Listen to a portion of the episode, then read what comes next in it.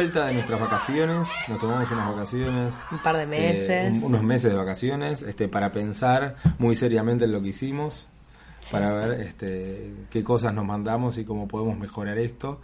Eh, Lucía se fue a cazar ovnis a, a cierta provincia conocida por, este, por, por la fluctuación de, de cosas aéreas que... Sí, y puedo decir que tuve un relativo éxito. Ah, ¿tuviste una experiencia ovnística? Es todo lo que voy a decir. Muy bien. Y Bernardo estuvo eh, visitando eh, museos. Estuve, estuve en el Museo de los Parásitos, gran museo, que es un museo hecho a medida para nosotros. Es más, yo me olvidé de, de comentarle a, a un, no sé, calculo que oyente, eh, que puso, eh, que, que había puesto en, la- en las fotos que yo puse del Museo de los Parásitos, puse, puso, me encanta ese lugar, eh, lamento no haberme comprado la remera. Y era una gran remera. Yo me acuerdo, la vi y también pensé en comprarme la remera. Pero tipo. I love parásitos. Eh, algo así, es como todos los parásitos, este... Son re simpáticos los parásitos. Por suerte, al menos este capítulo de esta primera temporada, de, oh, Esta, esta segunda, temporada. temporada, este primer capítulo de esta segunda temporada, eh, va a tratar de monstruos que no existen necesariamente en la realidad, como, o sea, con su forma al menos. Aunque ahora que lo pienso, mm, Mm, eso lo vamos a dejar. va- va- volvamos al final del capítulo, volvamos a rever estas afirmaciones que hemos realizado ahora. A ver ese- cuán parásito puede ser el monstruo que nos va a este que nos va a ocupar en el día de hoy. Tremendo. Bueno, ¿y te acuerdas que el año pasado, en la temporada 1, arrancábamos siempre los capítulos eh, armando un manifiesto y yo qué sé? Sí, me acuerdo. Traté de que lo cantaran en las marchas de ahora del principio de año, pero no, no funcionó. No, no fue exitoso. No fue un éxito. Sí, y a mí en lo personal se me acabaron las ideas, me parece, para armar el manifiesto, así que me parece mejor recurrir a quienes ya escribieron cosas que están muy bien eh, y ya dijeron lo que había que decir y no agregar nada, sino solo leerlo. Entonces te voy a leer un poema eh, de un tal Federico García Lorca, eh, que no sé si habla directamente de monstruos, pero sí habla directamente de algo que vamos a, a tratar hoy. Y se llama Tu infancia en Mentón. ¿Quieres que te lo lea? Por supuesto. Voy a hacer mi mejor esfuerzo.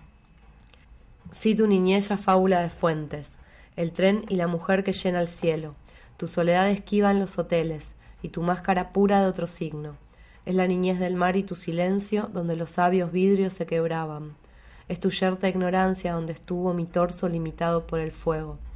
Norma de amor te di, hombre de Apolo, llanto con ruiseñor enajenado, pero pasto de ruina te afilabas para los breves sueños indecisos. Pensamiento de enfrente, luz de ayer, índice y señales del acaso.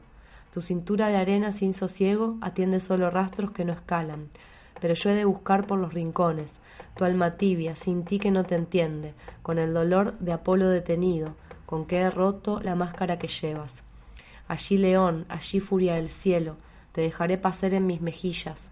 Allí, caballo azul de mi locura, pulso de nebulosa y minutero, he de buscar las piedras de alacranes y los vestidos de tu madre niña, llanto de medianoche y paño roto, que quitó la luna de la sien del muerto. Sí, tu niñez ya fábula de fuentes, alma extraña de mi hueco de venas, te he de buscar pequeña y sin raíces. Amor de siempre, amor, amor de nunca. Oh sí, yo quiero, amor, amor, dejadme. No me tapen la boca los que buscan, espigas de Saturno por la nieve, o castran animales por un cielo, clínica y selva de la anatomía. Amor, amor, amor, niñez del mar, tu alma tibia sin ti que no te entiende. Amor, amor, un vuelo de la corza, por el pecho sin fin de la blancura. Y tu niñez, amor, y tu niñez. El tren y la mujer que llena el cielo. Ni tú, ni yo, ni el aire, ni las hojas. Sí, tu niñez ya fábula de fuentes. Excelente. Tranqui el poema. Muy, muy, muy, muy hermoso. ¿En qué libro está? Está Es- en Poeta de Nueva York, ¿no? sí. Me parecía. No, es, eh, es mi preferido, Federico. Ah, pensé que justo este poema no, que había este- elegido. no, no, pero Federico es mi preferido. Bueno, y mm, ¿Por Lorca tiene, Lorca, no, lo- no, por la, ¿por qué lo elegí? Por eh, esa primera frase, ¿no? Que, que después se repite, ese primer verso, tu niñez ya fábula de fuentes. Y mm, eh, Lorca tiene canciones infantiles, por ejemplo, y de su, poe- de, de su poesía se pueden leer en relación a, bueno, la temática que hoy nos convoca, que es la de la infancia y los monstruos, claro está. Sí, hay un poema muy conocido del niño y la luna, Mm. en que la luna es un monstruo que viene a buscar al niño y se lo lleva. eh, y claramente. La luna vino mata, a la ¿no? fragua con su polizón de nardos. Sí, el niño sí. la mira, mira, el niño la está mirando. Exactamente. Sí. Bueno, Eh, entonces lo que nos traía, a, o sea, los que nos trajo este poema o le trajo este poema a Lu, es básicamente que vamos a tratar la monstruosidad en relación con la niñez y la adolescencia. hoy. monstruos niños, niños y monstruos. Atentos psicólogos.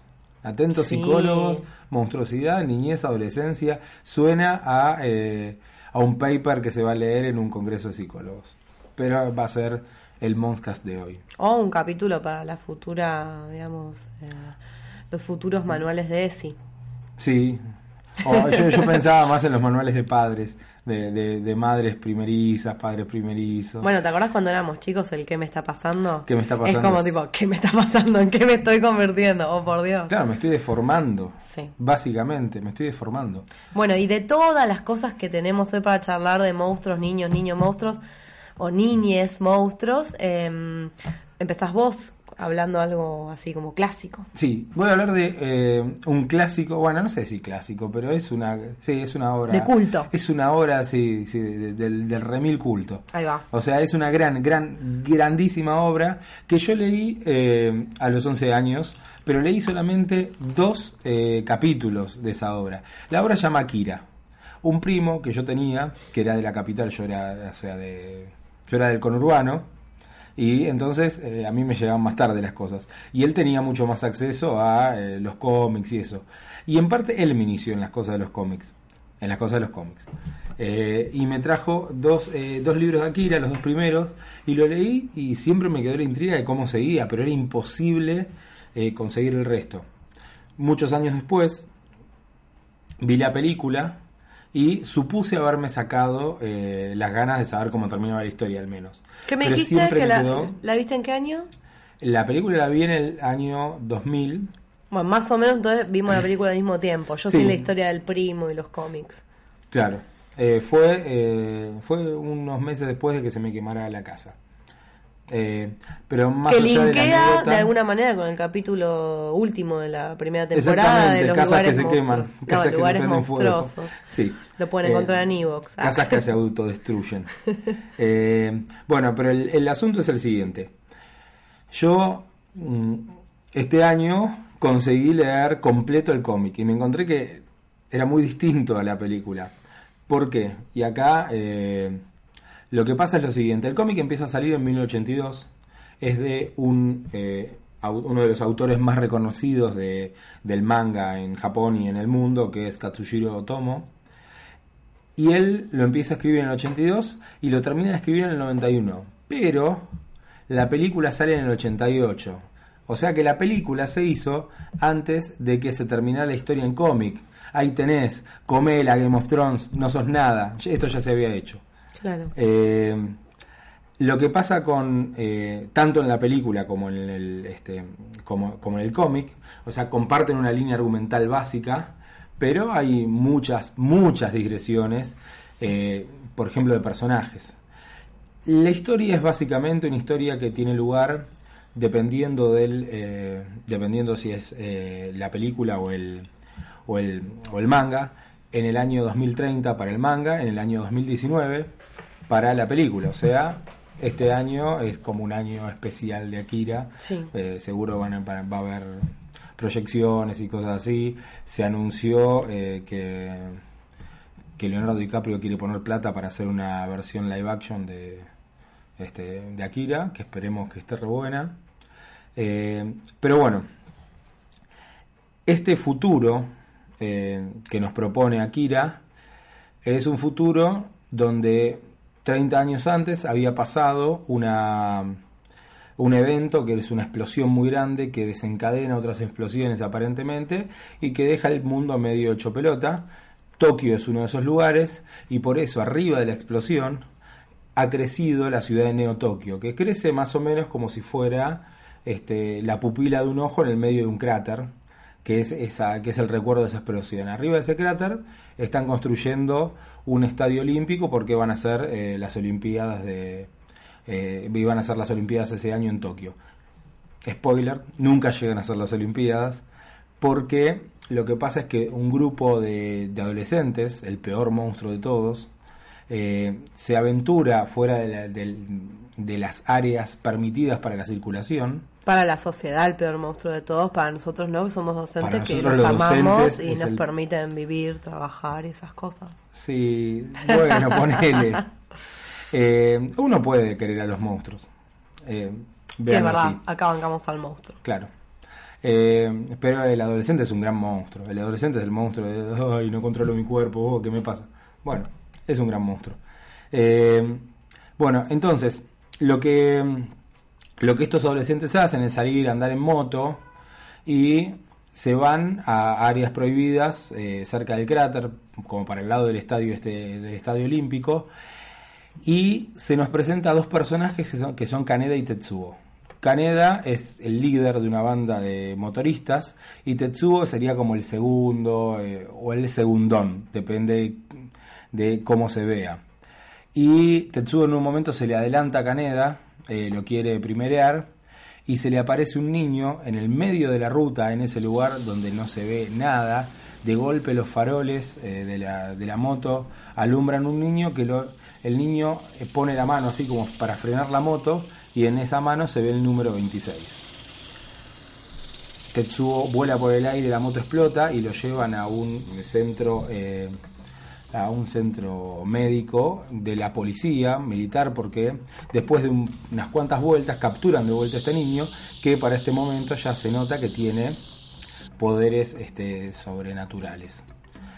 Este niño no está solo, hay dos niños más que lo acompañan en una guardería muy extraña que está dentro de unas instalaciones militares encima. Entonces son niños que tienen eh, la característica de estar, tienen dos características, parecen viejos, los tres son dos niños y una niña, parecen viejos y eh, están bastante, eh, están inválidos. Eh, el número 26 camina, el número 27 está en silla de ruedas. Y la número 25 está postrada en una cama y no se mueve, pero es la que tiene los poderes más grandes porque tiene poderes, además de los poderes telequinéticos y esas cosas que tienen todos estos, tiene poderes eh, de clarividencia. Entonces sueña algunas cuestiones que van a pasar.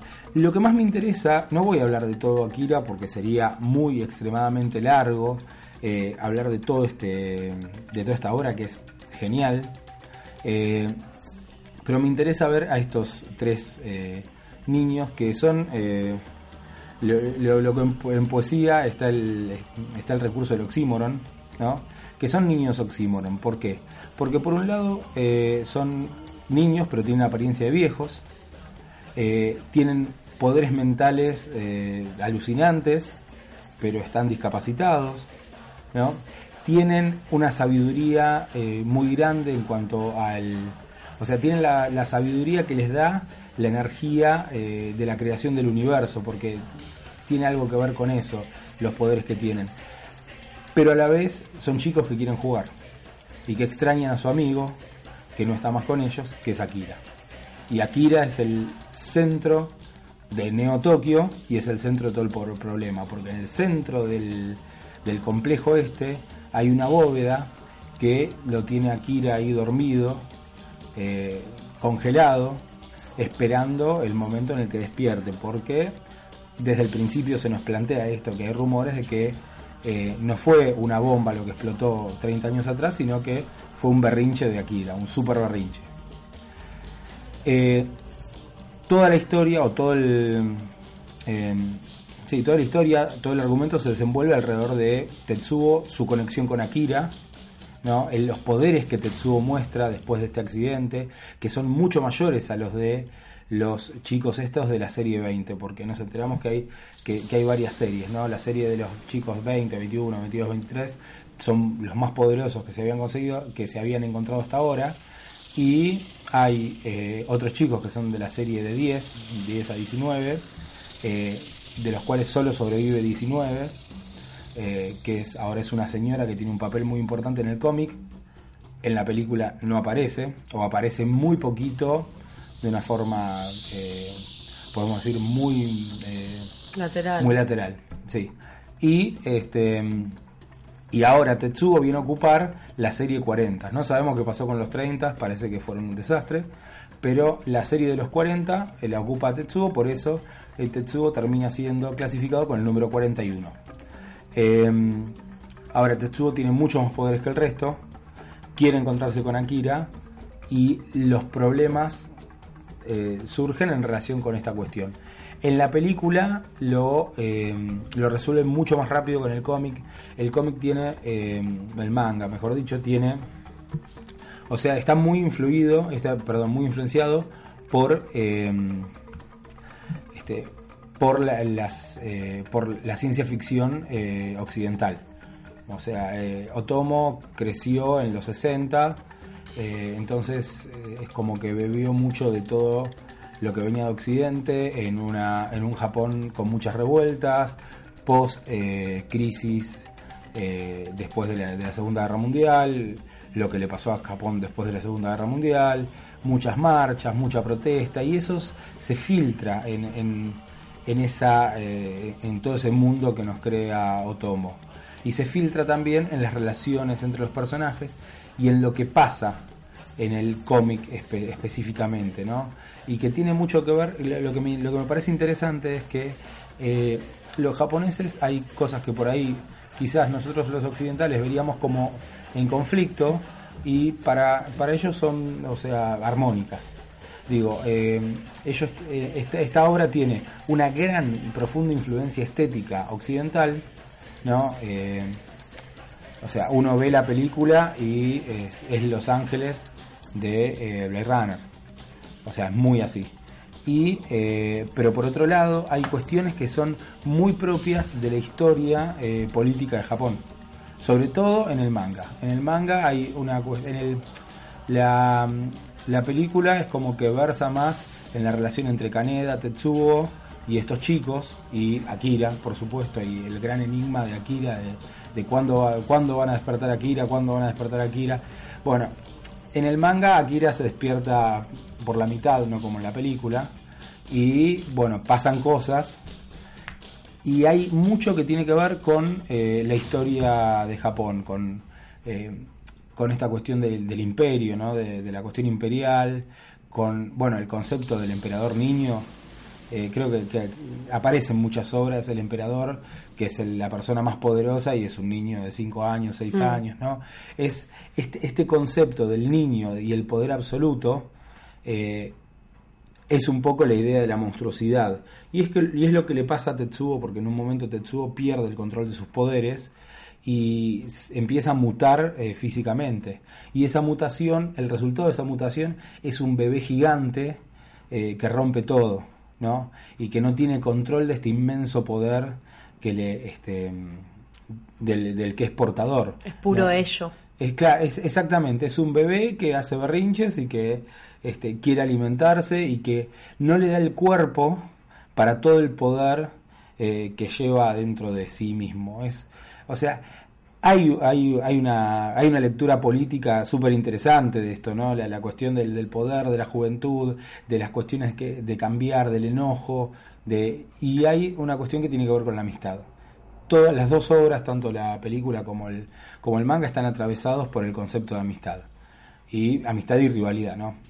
Eh, pero entre las eh, influencias de, de Otomo, eh, yo creo que podemos encontrar tres influencias bastante claras, que son eh, eh, Stapleton, que eh, son tres autores de ciencia ficción, Stapleton, Sturgeon, que, proponen esta cuestión de la evolución del hombre a un estado, perdón, del ser humano, no vamos a decir el hombre, la evolución del ser humano a un estado eh, superior, ¿no?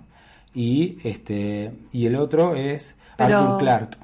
Perdón, Sí. o sea, en un estado superior, o sea, con poderes que por ahí tienen que ver con no poderes, o sea, directamente materiales o eficaces en el mundo material, sino, por ejemplo, la telepatía o niveles de empatía como muy superiores, también en cuerpos eh, incapaces de alguna manera o distintos o pienso también en los rehechos de Mieville de, Sí. de los que hablamos también o sea eh, al menos en Sturgeon estoy pensando Sí, en Sturgeon, en- Eh, sobre la- todo en Más que Humano. la evolución es eh, colectiva eh, es espiritual y mental y como que lo físico eh, contradice de alguna manera ese poder Sí, es- es- incluso, claro, es como el yo es, eh, es solo una parte de esta evolución. sí O sea, entonces el yo, el yo, entendido como mi cuerpo, se tiene que disolver en un yo más grande, que es la relación que establezco con los otros. Eso es más que humano, básicamente,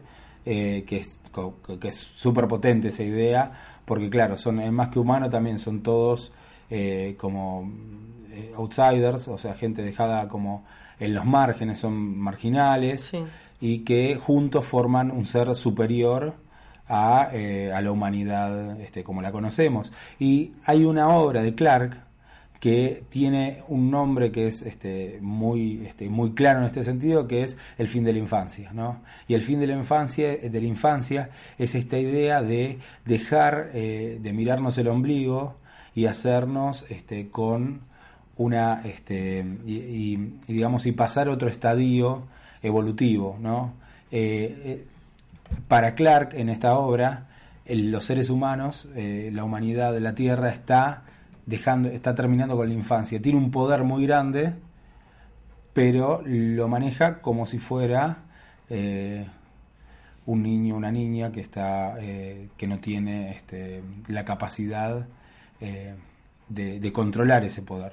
En, en Akira esto aparece constantemente y por eso elegí un tema de Iron Maiden para cerrar esto que se llama Childhood End o sea el fin de la infancia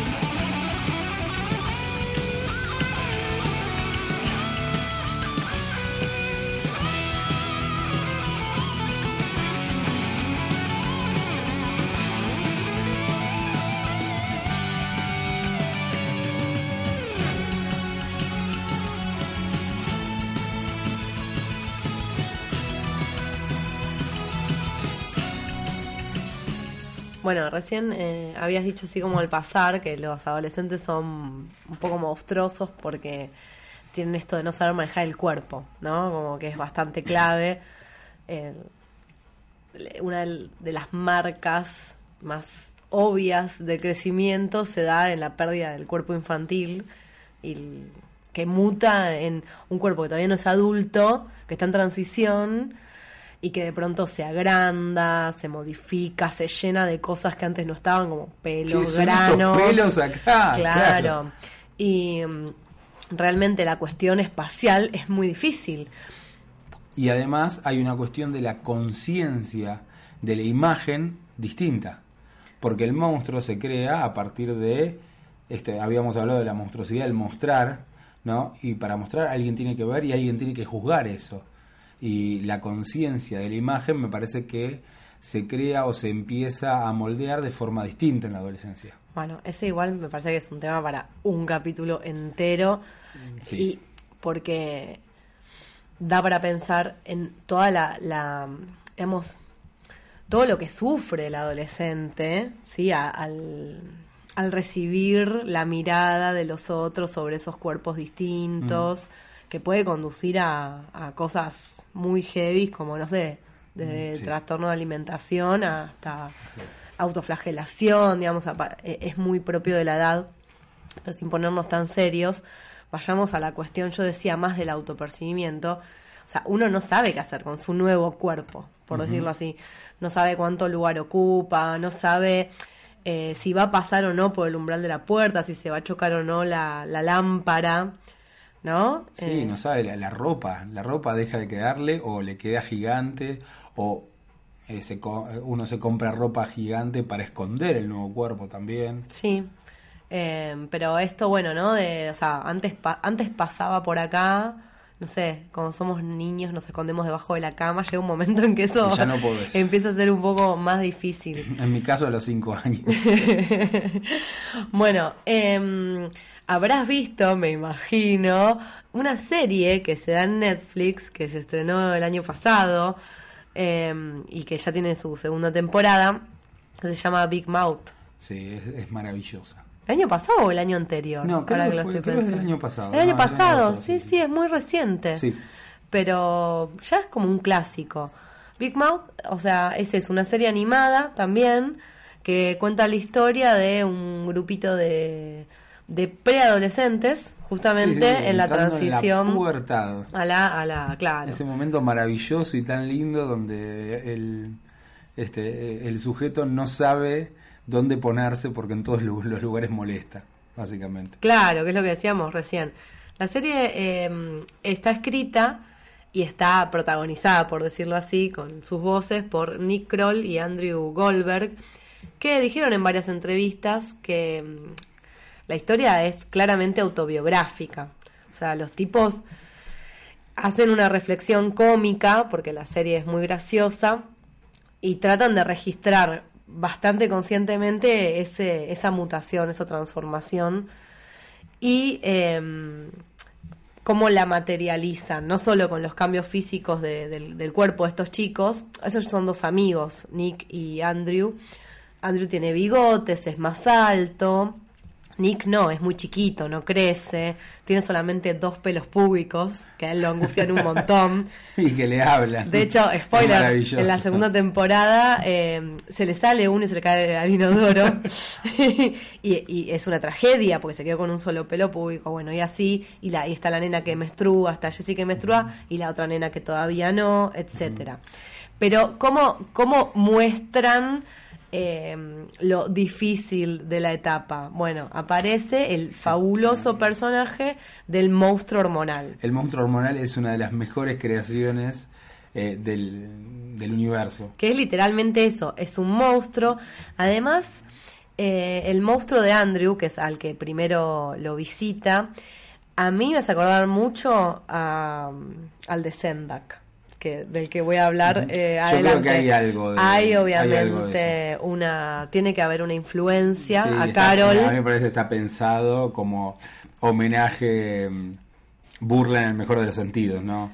Al principio tenemos a este monstruo hormonal que básicamente lo que hace es acosar a este nene, seguirlo a todos lados, proponiéndole que se masturbe y que se masturbe. O sea, como que no hay Básicamente mucho más. todo el tiempo. Porque es claro, o sea, no, no es, eh, ni siquiera es el inicio de la vida sexual, es el despertar sexual. Claro. Entonces, eh, el nene este, Andrew, se, en un momento hasta se preocupa, ¿no? Porque se, se cree como un pervertido porque es adicto a la pornografía, yo qué sé. Y el otro está, bueno, con lo que se dice la idea fija. Es genial, es genial. Hay un momento en el que el monstruo hace que él eh, ponga como en un atril de músico las revistas, este, eh, las revistas pornográficas y el tipo eh, es, Sí. genial. Maurice eh, lo mal aconseja al pobre Andrew. Eh, hay un capítulo, creo que es de la segunda temporada, en el que le dice que es una muy buena idea masturbarse frente a la bikini de la hermana de su mejor amigo, que está colgada de un baño. Y ahí tiene una conversación del tipo, no, pero te parece, está toda la familia de mi amigo acá, está, o sea, no da, no, no, no, es el momento ideal, ¿no? Para que finalmente la chica entre y lo vea masturbándose con ropa, ¿no? O sea, ante la mirada de la ropa. Em, y si bien Maurice es excelente y podría sostener toda la serie, cuando llega el segundo monstruo hormonal, que es la monstrua hormonal eh, del personaje de Jessie, para mí ahí se rompe todo, seguramente porque ahí hay una clara auto, digamos, eh, identificación. Eh, aparte. No, pero es muy genial. la voz esta es de Maya Rudolph, que es una genia total. Muy, muy genial. Es, eh, mu- la pareja, la pareja es muy genial. Y al principio parece la versión femenina de Maurice, pero no, tiene otras características completamente diferentes. Y, por ejemplo, le aconseja a Jessie cosas como pelearse con su madre. Que llame a la madre por su nombre. Eso es, eso es maravilloso. Cuando en la primera pelea, cuando eh, este, ¿cómo, ¿cómo se llama el personaje de la chica? Jessie. Cuando Jessie le dice a la madre por el nombre, es, es increíble. Y se ríen juntas después de esa maldad. Es increíble. Pero está bueno porque eh, la- el personaje este viene a mostrar un poco que, el, que toda esta monstruosidad hormonal no solamente es física, sino que además tiene que ver con las emociones, con la personalidad. Y, lo, y estos chicos y estas chicas empiezan también a perder el control, no solo sobre su propio cuerpo, sino sobre sus conductas. Entonces, de pronto, no sé, experimentan con drogas o se, man- se van de la casa o, bueno, se enfrentan a los adultos constantemente de, de manera aparente sin razón para probar. O inician relaciones eh, erótico-amorosas con eh, almohadas o, Ah, o bueno. almohadones. Hay un personaje eh, que, que es genial, que sí, que se la pasa, sí, te- teniendo relaciones con las almohadas. Mm. Pero es un chico, bueno, que hay, hay toda una cuestión también con lo familiar, que en la serie está muy bien tratado. Hay eh, muy distintas constituciones familiares y en realidad la serie muestra todas esas constituciones como, eh, digamos, eh, como que no alcanzan para cubrir o acompañar este tránsito de los pibes que es eh, como muy solitario. Solamente eh, est- están con su monstruo hormonal, Sí. pero están muy solos en, en lo que es el crecimiento. Yo había, eh, yo lo que había pensado en un momento con a- acerca de estos, de cómo se muestran a los, a las parejas adultas o a los adultos Mm. en general, es en, eh, en que esos adultos están mostrados desde la mirada de los chicos. Entonces eh, hay ciertos rasgos que están hiper exagerados y que son los rasgos que, que irritan a cada uno de los de los chicos dentro de la o sea pa- para no digamos son personajes más bidimensionales los padres en el sentido de que tienen como exacerbada una característica. Los padres de Nick están todo el tiempo eh, tratando de ser abiertos y eh, y poniendo como, o sea, hablando de todo abiertamente de su sexualidad, diciendo que lo quieren a Nick, abrazándolo. y ese pegoteo extremo me parece que es, o sea, una manifestación de cómo Nick los ve y qué le molesta de, de sus padres, específicamente. Sí, sí, sí, seguramente. En la última temporada, o sea, en la segunda, y es lo último que te comento de la serie, aparece, bueno, tenemos monstruo, tenemos monstrua, y aparece un personaje que no se llama monstruo, pero en realidad es el más monstruoso de toda, de toda esta historia, que es el mago de la vergüenza, el hechicero de la vergüenza, eh, cuya voz es de David Te- eh, Teulis, que es Lupin de Harry Potter. claro. Y eh, B.M. Varga de Fargo, Hmm. cierro paréntesis, eh, que bueno, que lo que le trae a estos niños es eso, es la vergüenza. Eh, entonces, toda la segunda temporada desarrolla un poco más la cuestión de eh, la- el empoderamiento que pueden llegar a tener estos chicos con su despertar sexual hasta que, o sea, cuando ellos empiezan a sentirse cómodos con el cambio, viene el hechicero de la vergüenza Y y arruina arruina, todo. todo. Y ahí yo creo que como adultos es donde más eh, no, nos podemos llegar a conmover, porque es así, crecer puede ser monstruoso, puede ser inesperado, pero sobre todo es avergonzante. Eh, y ahí em- empiezan los tabúes, las trabas, las inseguridades y lo que los chicos hacían y los hacían, los hacían sentir cómodos o, o contentos o seguros de sí mismos, se deshace por completo. Y los pibes quedan sin ningún lugar del que agarrarse, por decirlo así. Eh, hay un personaje que se llama Missy, que es por ahí la, la más La infantilizada. Es, eh, es un personaje que me gusta Eh, mucho. que en la última temporada descubre que el juego que tenía con su muñequito de peluche era ni más ni menos que una masturbación. Eh, todo esto gracias al hechicero de la vergüenza que, bueno, eso les muestra, ¿no? Y ahí los pone a ellos como monstruos. Nada, la serie está buenísima. Excelente. No, a mí también me encanta esa serie. Eh, ahora sacaron como el capítulo cero de la, de la tercera temporada. El Es especial, el Es- especial de San Valentín. El especial de San Valentín. Ah, pensé que era como un bonus es track. maravilloso. No, creo que lo pusieron como capítulo cero de la tercera. Sí, sí, sí, así. hay que verla. Increíble. Bueno, y vos me ibas a hablar, vamos a volver a la, a la historieta. Yo voy a ir de nuevo a la historieta eh, para hablar de otra historieta que también leí hace poco, más que nada, muy brevemente como una recomendación. Eh, es, se llama Agujero Negro, Black Hole, es de eh, Charles Burns, que es un escritor estadounidense eh, de lo que se conoce como el, este, el cómic independiente allá, ¿no? Bastante apadrinado en el principio por Art Spiegelman, que es el creador de Mouse. Eh, y esta obra a mí me pareció, pero súper excelente, y cuando la leía decía, tenemos que hablar un poquito en Monscast de esto, porque eh, primero, el dibujo, el dibujo es alucinante. Es, eh, es increíble el, el trabajo sobre el negro, es, una, es una obra en blanco y negro, el trabajo sobre el negro, las, o sea, cómo innova con la cuestión de las, de las viñetas, la ruptura del dibujo, la continuación del dibujo en varias viñetas, es increíble. ¿Por qué me interesa hablar de Black Hole acá y qué tiene que ver con esto? Bueno, primero habla de adolescentes, adolescentes a finales de los 70 en Seattle, ¿no? Una, eh, una ciudad que eh, en el año 95, que es cuando empieza a salir el cómic, eh, estaba como en el centro de la movida adolescente, ¿no? El- o sea, ha- había aparecido el grunge, ¿no? Que es específicamente de esa zona y ha- había una hay una cuestión que tiene que ver con la contracultura y la adolescencia y, y esa ciudad me pareció que era bastante eh, significativa. En Black Hole eh, se nos presenta a un grupo de adolescentes, eh, especialmente eh, a Kit y a Chris, eh, que son dos adolescentes que van a la misma secundaria. Kit está un poco enamorado de Chris, Chris no le da mucha pelota. Pero en, esas relaciones eh, adolescentes que se, van mostrando, hay un factor eh, o sobrenatural o de ciencia ficción que tiene que ver con una plaga. Es como un virus, un bacilo, una, una bacteria, no, no sé bien qué es, que agarra a los adolescentes y los deforma. ¿no? Y entonces los hay, empieza a haber adolescentes que están deformados. Esa deformación puede ser muy grande o muy pequeña. Por ejemplo, hay un personaje que tiene una cola. Hay otro personaje que tiene una boca en la garganta, una boca muy chiquita que habla y dice cosas que el personaje no quiere que diga. Y hay, pero hay personajes que están completamente deformes. Hay personajes que tienen la cara completamente deformada, la cara que parece que son solo huesos, o que se le borran los, los este, las imágenes, se le borran los rasgos.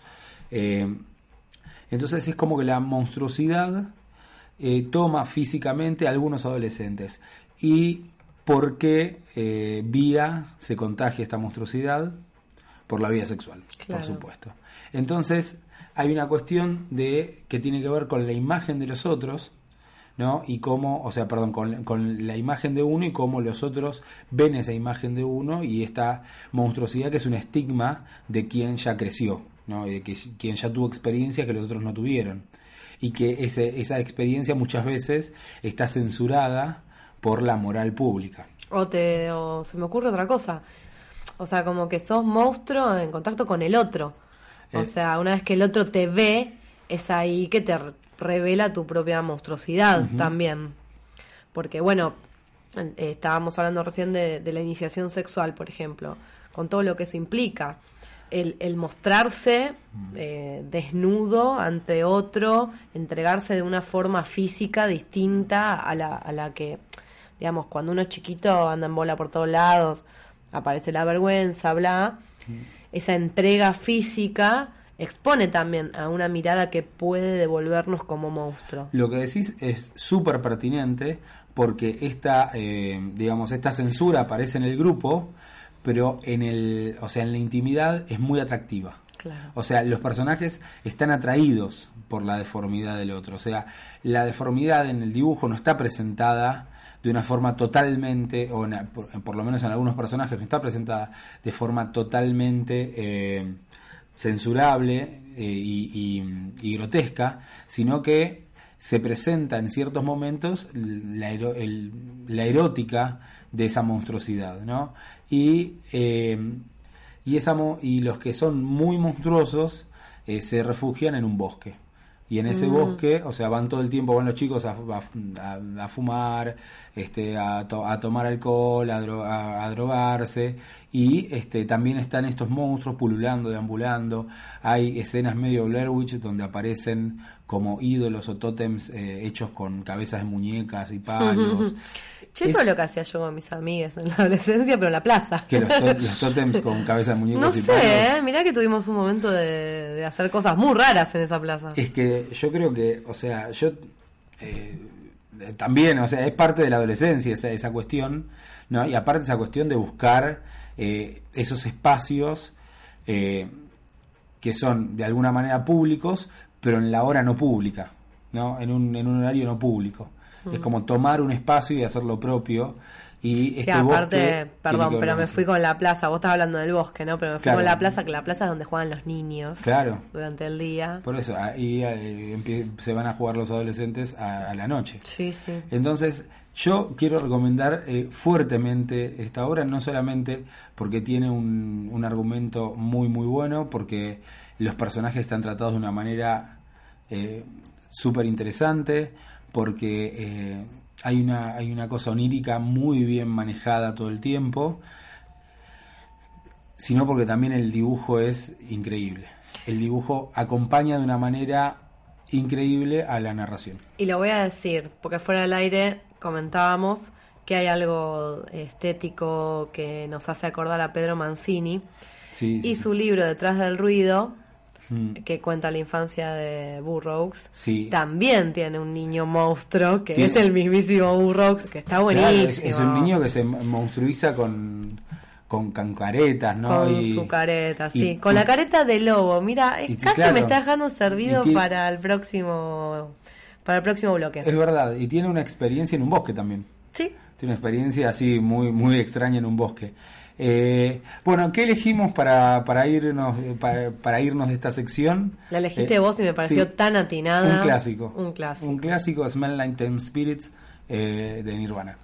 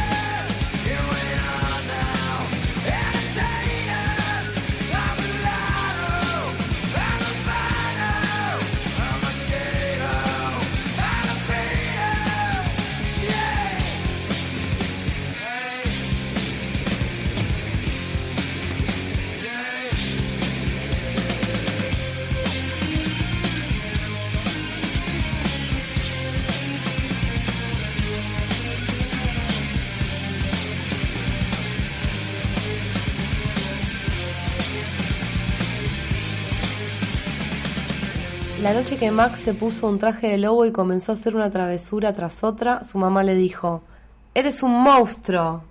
Y Max le contestó, Te voy a comer. Y lo mandaron a la cama sin cenar. Esa noche, en la habitación de Max, nació un bosque. Y el bosque creció. ¿Viste qué lindo? Está re bien. Así... Y, está muy bien que, que nombráramos eh, la, el, el cómic de... Detrás del ruido. Detrás del ruido. Sí, que fue improvisado eso, pero mm, bueno, cayó justo porque así empieza eh, where, where, the Wild Things Are o Donde viven los monstruos, eh, la novelita, el cuentito de Maurice Sendak, ilustrado, eh, pero del que se hizo una película, la hizo Spike Jones, de mis películas preferidas del mundo. De hecho, no sé si te acordás, pero cuando empezamos a hablar de hacer este podcast sobre monstruos, yo le quería poner donde viven los monstruos. y era muy largo. Es un buen, sería un buen eslogan. Sí. Monsters, donde viven los monstruos. Porque además, eh, a veces no pasa con las traducciones. Eh, el, no sé, de Catcher in the Rye o El cazador oculto. Qué guay. En cambio, acá. Yo, me acuerdo una, una película que era El maravilloso sentimiento de vivir. Y el original era Agosto. bueno, pero acá, si bien no es literal, eh, porque sería algo así como donde viven las cosas salvajes, donde viven los monstruos, cierra, no solo para nuestro podcast, mm. sino por la historia, porque después de, de que su habitación se convierte en un bosque, Max eh, agarra un bote y se va a una especie de isla donde viven los monstruos. Y ahí están eh, los diversos monstruos que podríamos leer como personificaciones de eh, los miedos de la niñez o de las formas de la niñez. No sé, el temor al abandono, la expresividad, la ira, etcétera. Pero más allá de esa lectura como más metafórica, me interesa que Max efectivamente va a un lugar que está habitado por monstruos que se comportan de manera salvaje y monstruosa. Y entonces él ahí medio que se auto, autoproclama o lo proclaman el rey de los monstruos. Eh, es una historia que fabulosa. la novela de Sendak es muy cortita, es de 1963 eh, y en su momento fue muy criticada y el tipo salió a decir esto, que me parece que está muy bien, porque decían, ay, pero es una historia que puede asustar a nuestros niños, a nuestros hijos. Y entonces él dice, los adultos son personas que tienden a sentimentalizar la infancia, a ser sobreprotectores y a pensar que los libros para los niños han de amoldar y conformar la mente a los modelos aceptados de comportamiento, logrando niños sanos, virtuosos, sabios y felices. Em, no es una película para chicos, ni, ni, sé si es un cuento para chicos, pero sí me parece que esta romantización de la infancia eh, muchas veces pareciera ser una pérdida de memoria de los adultos de lo que efectivamente es la infancia, que es un momento monstruoso, es un momento eh, plagado de miedos, digamos, o de temores, o de deseos que no se pueden cumplir, etcétera.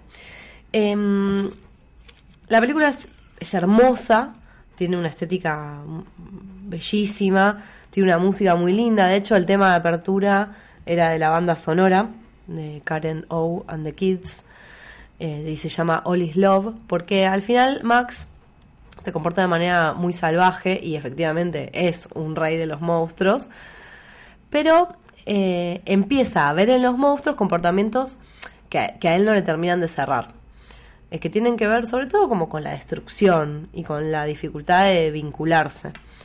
Eh, entonces él en un momento va a decidir eh, abandonar la isla, abandonar su cargo, su, su lugar de emperador, niño, y bueno, y volver a su casa. Eh, yo no leo eso como, no sé, como que Max tranza, sino que simplemente crece en un punto, pero no para mal, porque yo realmente creo que crecer es una trampa. Eh, pero mm, también creo que la niñez no es el lugar ideal eh, que a veces creemos recordar. Sí, yo creo que hay algo también en relación con la niñez, claro, que es, o sea, que es una construcción del presente nuestra niñez. La estamos construyendo ahora. Digamos, el recuerdo de nuestra niñez es una selección que yo hago y una modificación en mi presente. Esa niñez es una cosa oculta a la que no, a la que no vuelvo. Sí.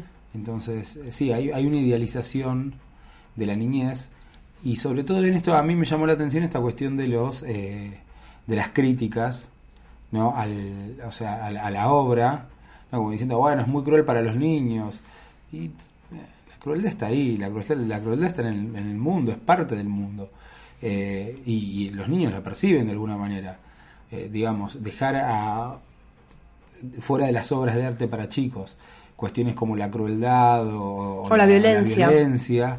y me parece que es este negar una parte del mundo que está y hay que ver cómo este cómo enfrentarla no Eh, negarla Es que aparte de la, la tanto la obra, pero sobre todo la película muestra a un Max súper vulnerable, sobre todo en su casa, porque él eh, se escapa como de esa madre que, que él percibe como castradora, pero es un pibe que vive con- el descontrol total, ¿no? O sea, está pasando por un mal momento y además eso, no sabe cómo expresarlo.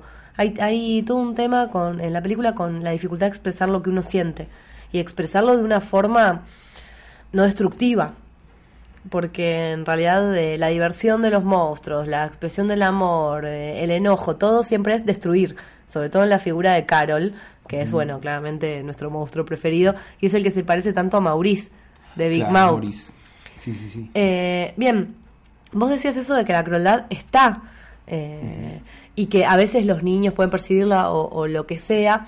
Yo eh, me fui un poco a... mm, Hablabas al principio de atentos psicoanalistas, atentos psicólogos, eh, a pensar en Freud, obviamente, y su trabajo sobre lo siniestro. un este bueno un amigo decía que eh, que esta donde viven los monstruos es una película para psicólogos Y sí. Sí, pues aparte, Max es el típico niño al que en la escuela le harían un diagnóstico de TGD o ADD ADD, o... sí. tiene como O un... No sí, sé. tiene CGT, un, Sí. tiene como un trastorno la de CGT que no hace nada de conducta, digamos, porque es un niño que no sabe controlar, digamos, sus acciones. Y pero por supuesto que no, porque ¿por qué? Em, bueno, ¿qué podemos decir de lo siniestro que no se haya dicho? Eh, este sentimiento que es familiar, pero que de pronto se vuelve extraño y terrorífico.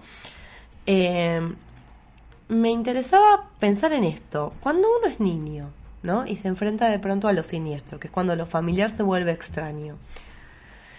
Pasa algo como doblemente terrible ahí, porque somos chiquitos, hace, o sea, tenemos po- pocos años eh, de, de- de existencia. sí, de experiencia en el mundo Claro, tampoco he- hemos terminado de aprender lo familiar. ¿Qué quiero decir? Que lo que se vuelve inseguro dentro de lo seguro es doblemente terrible porque lo seguro tampoco es tan seguro. Eh, claro está que para los adultos eh, que creemos eh, entender el mundo, lo siniestro también se nos va a volver amenazante porque, bueno, ¿qué es esto? Pero para el niño que tiene como muchas menos seguridades sobre el mundo, que lo familiar y lo familiar así nuclear, su madre, su padre, digamos, su casa, se vuelva extraño o atemorizante, eh, tiene que ser tremendo, porque es de las pocas seguridades y el poco conocimiento que tiene de cómo son las cosas. Claro, porque si no es la, el núcleo, no es la casa, ¿dónde estoy seguro? Y eh, bueno, Todo lo demás es desconocido aún. va- vamos a hablar de unas cuantas obras ahora que tienen que están en relación con eso. Claro. Eh, por lo menos dos películas te quería comentar. Una que se llama The Babadook, que creo que la mencionamos cuando hablamos de los lugares monstruosos. Sí, sí, sí, sí. Es una película australiana de 2014. Está escrita y dirigida por Jennifer Kent. Eh, y cuenta la historia de una madre viuda con su hijito, de la edad de Max más o menos. Tendrá 8, 9 años. Mm. Y es un nene que se porta muy mal. Muy mal. Está todo el tiempo haciendo berrinches, que también es una, una tremendo, palabra que vos eh, mencionabas antes.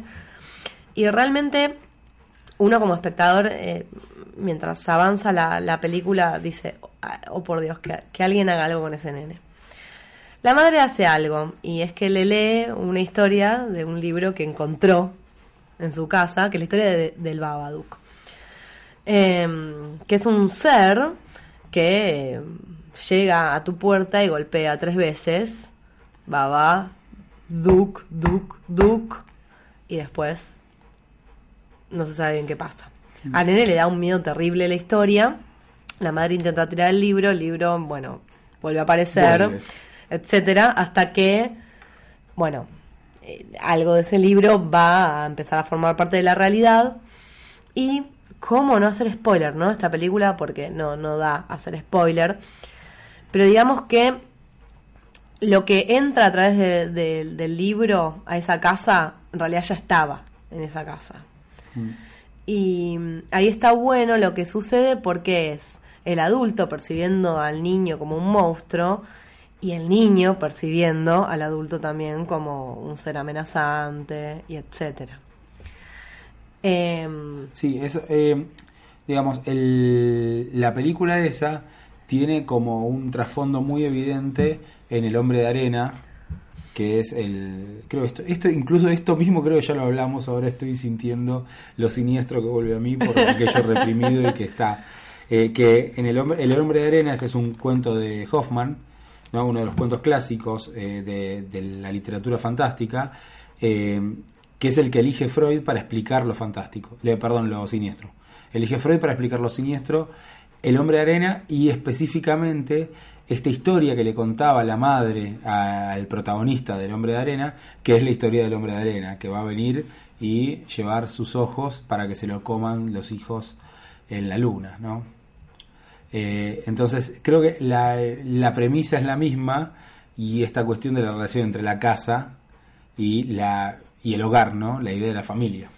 Bueno, y al parecer, o sea, eh, en estudios psicoanalíticos de los sueños, eh, echan como dato que de las situaciones más atemorizantes para los niños está la angustia producida por perder los ojos, que es incluso como una fantasía superior a la de la castración, de, saca- de, que, de perder los ojos o quedarse ciegos. Claro, Freud, la- los, eh, lo que hace Freud es eh, an- une la, idea de la, del- de la pérdida de la- de- del ojo con la castración, específicamente. O sea, es una forma de castración para Freud. Y hay otro, Porque The Sandman está Este, le- le roban los ojos, asimilado, claro. digamos, al, al padre al padre castrador. El padre siniestro, claro. Eh, y, eh, y hay este otro autor, que ahora se me fue el nombre, este, que, que hace como una historia sexual de, eh, sobre la Roma antigua. Ah, Pascal Quignard se Ahí llama. va. Pascal Quignard, que relaciona en la Roma antigua la idea del mal de ojo con lo sexual. La Ah. idea de fascinación está eh, relacionada etimológicamente con el fascinus, que es el miembro sexual masculino. Entonces uno se fascina cuando no puede dejar de ver y el mal de ojo está en relación con este el eh, con, la sexualidad. Por eso la, la, idea- la, la cuestión de la mirada está en relación con lo erótico, por ejemplo. Y ahí es lo que toma Freud para hablar de eh, esta, esta castración con el ojo. Amén de que en la adolescencia nosotros hablamos del chino tuerto y cosas así para referirnos a- al... Bueno, Tremendo, le sacaste toda la seriedad a, a este, a este lamento. piso. Eh, ya que estamos hablando de los ojos, yo quería hacer una breve mención. Hay muchas cosas sobre niñez y monstruos. Me está pasando lo mismo que cuando hablamos del espacio exterior y los monstruos. Empiezan a venir sí, cosas. Así que va a haber una segunda entrega seguramente este, de esta temática, te lo pido por favor. La, la menciono así rápidamente. Eh, Coraline, la novela de Neil Gaiman del 2002. Bueno, obviamente está en relación con lo que estamos diciendo porque la nena entra como a esta realidad paralela para escapar de, sus bola. padres, digamos, y de la monstruosidad del- de la abulia de, de la cotidianidad familiar. ¿Y con qué se encuentra? Con un universo en el que están sus padres, sus vecinas, los adultos, pero sin ojos. Y en lugar Con- de, de sus ojos tienen unos botones. Unos botones eh, cosidos. También hay una parodia en Los Simpsons que está buenísima. Bien, eh, Te quería contar una cosa que ahí leyendo sobre los siniestros y todo eso encontré sobre Kierkegaard. O sea, cualquiera, ¿eh? Voy a mandar un paréntesis re raro. Pero no, no. Vas a ver que después se termina relacionando. A ver, veamos. Mira, supuestamente eh, Kierkegaard era, era pequeño y su, su padre le cuenta eh, la historia de una especie de Robin Hood. Era un ladrón que robaba para darle a, a los pobres lo que robaba. Pero era un tipo como así como medio violento. Termina de contarle esta historia y, el pequeño Kierkegaard eh, se pone mal y va a su habitación y se mira al espejo. Y ahí tiene una crisis de angustia. No sé qué se habrá puesto. Nada, llorar, mal, con susto. Bueno, pero ¿y por qué? ¿Qué hace Kierkegaard? ¿Cómo interpreta esa escena de la niñez, ya de adulto?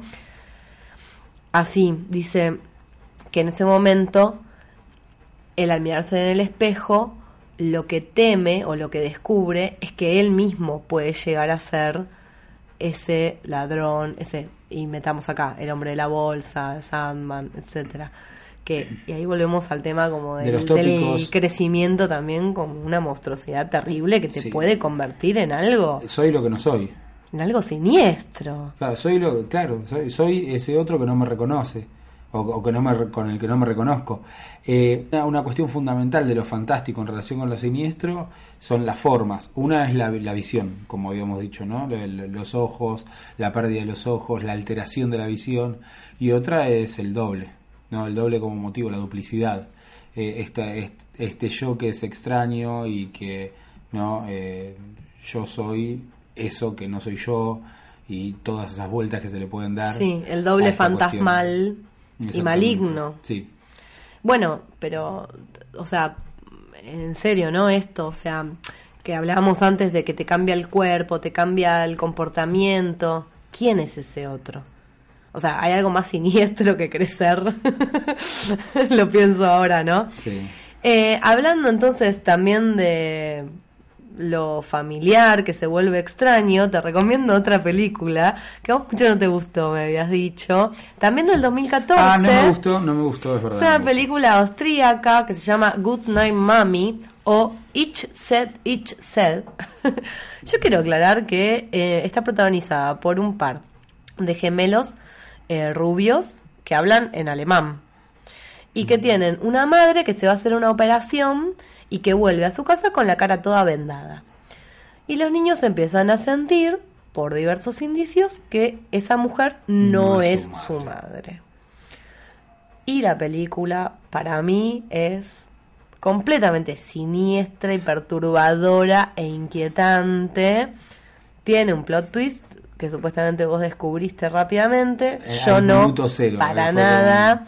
La vi la, la vi No. venir pero a caballo La pasé perdón muy mal toda la película porque digo, la figura de la madre eh, como, como vuelta siniestra No, es, es- fatal. eso me parece es lo mejor de la película esta cuestión de la madre vendada todo el tiempo es, eh, es, es- está muy muy bien eso Y la pasás mal por los chicos, después la empezás a pasar mal por, lo madre, por la madre, madre. porque los chicos empiezan como a, a- a tratar de, de- de ponerla en evidencia a esta mujer y le hacen por ahí algunas cosas también un poco heavy metal, ¿no? Bien, para y el último, el bonus track.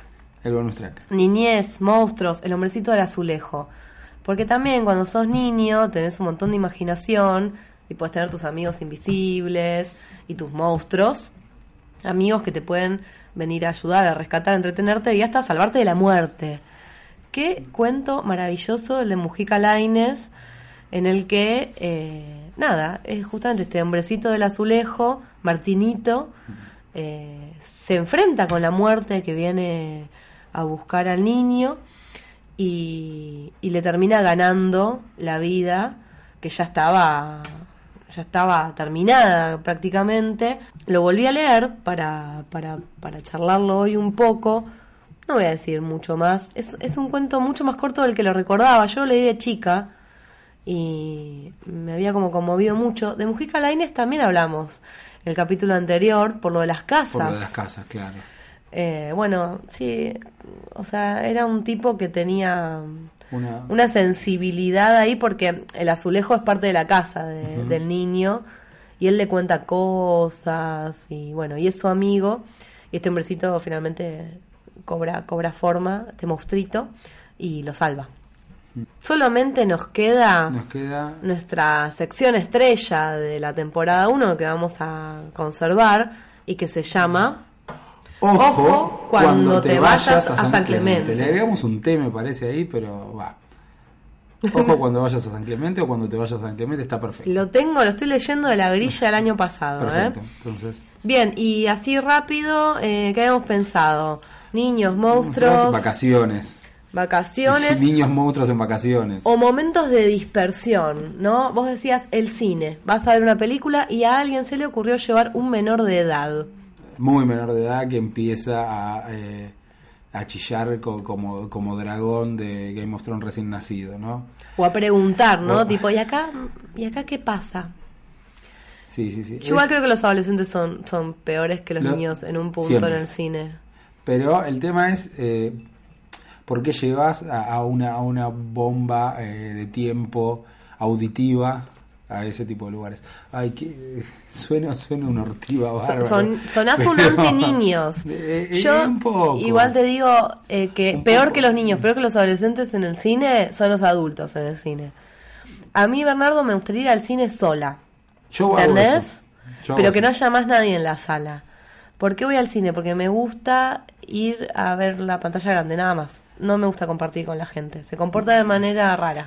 Estoy, estoy totalmente de acuerdo. Pero los niños en vacaciones son complicados, sobre todo uno, uno como yo, que no tiene este, eh, Los menores propios, a cargo claro. ni nada, eh, que va y los ve ahí y me parecen eh, criaturas eh, que no, no las termino de entender Claro. y no sé cua- cuáles son sus finalidades Mm. y, sus, y sus propósitos eh, cuando van con esos baldecitos llenos de arena o... o, o- Claro, ¿qué de- desenterrando a potencial- Cthulhu, claro, ¿Qué onda? potencialmente o, o que llevan toda esa potencialidad de, de embarrarse o embarrar a los otros. Sí. Eh, Y mira, yo no soy muy de comer afuera, pero si alguna vez estuviste comiendo afuera, ¿no? una pizza, un lo que fuera, y hay una familia con el, ni- el niñito, eh, digamos, eh, abandonado, ¿no? Porque los padres finalmente pueden comer y el niñito va por las mesas haciendo cosas. Sí, por el piso, Sí, por el piso, vos sí. estás ahí, hay un... Bueno, a mí me pasó una, cosa terrible en unas vacaciones, Sí. ya que estamos, ojo cuando vas a Bolivia, porque yo iba en un micro en el cual habían apagado todas las luces, Sí. este, o sea que iba en la completa oscuridad, Sí. y yo me bajaba en un pueblito en el que no se bajaba nadie, así que el tipo ni siquiera se gastó en prender las luces del micro.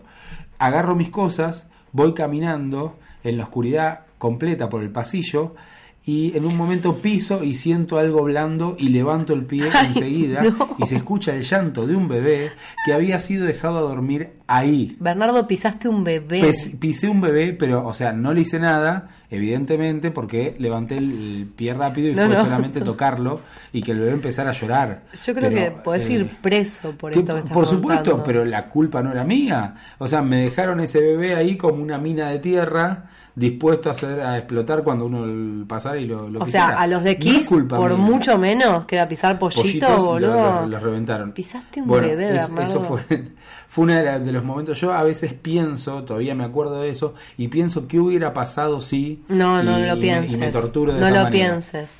Bueno, vos ahí fuiste el monstruo del bebé. Ahí fui el monstruo y, del te- bebé. y vamos a terminar con esta anécdota que me acabo de acordar, que es que es muy buena, me parece. La voy a contar mal seguramente, pero también en Bolivia, Isla del Sol, lugar raro.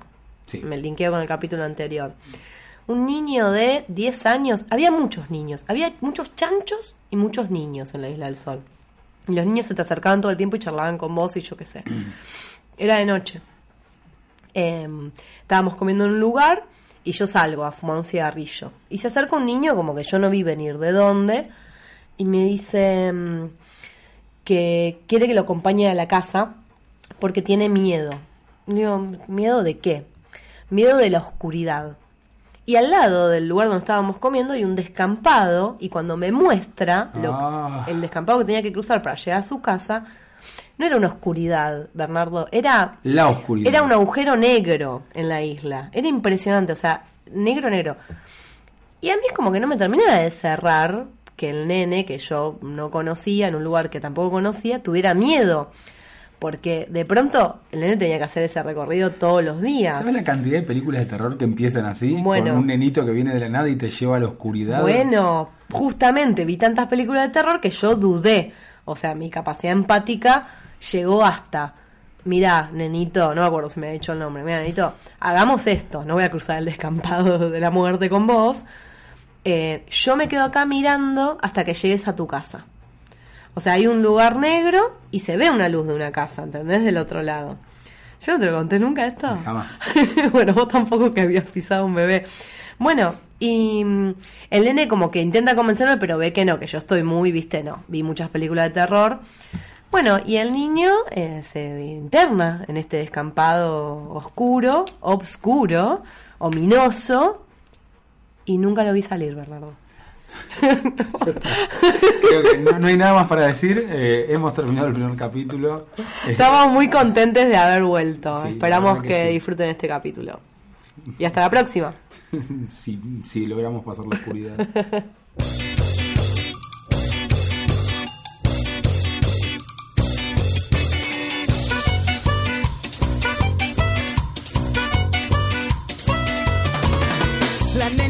se cayó de un tobogán. Dice que fueron otros pibes del colegio. Juegan a ver quién la tira más alto. Y cuando cae nadie la quiere agarrar.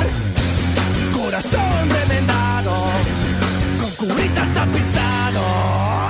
La nena monstruo dice que es verdad. Que en una nube un día vio cumplir su sueño. Un conejito de nube soñó. Y con el tiempo el viento se lo llevó.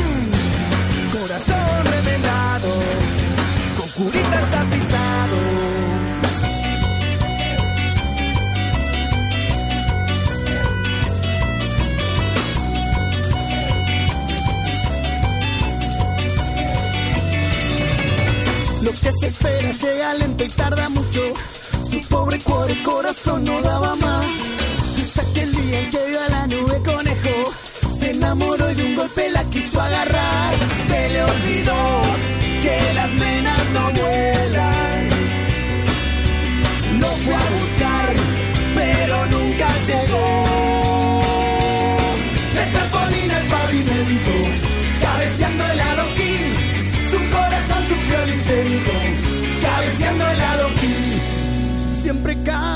El adoquín.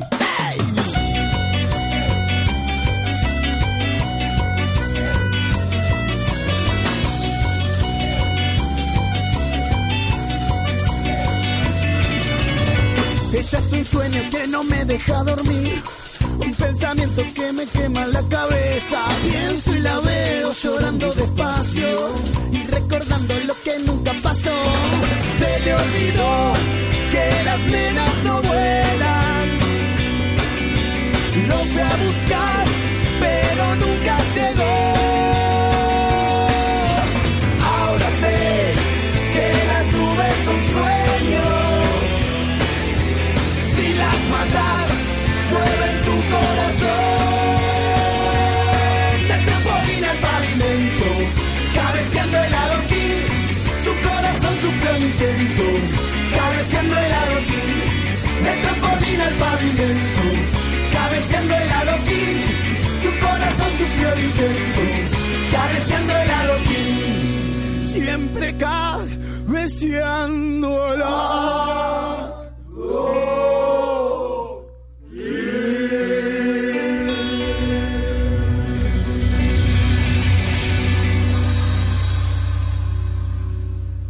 Bernardo, pisaste un bebé.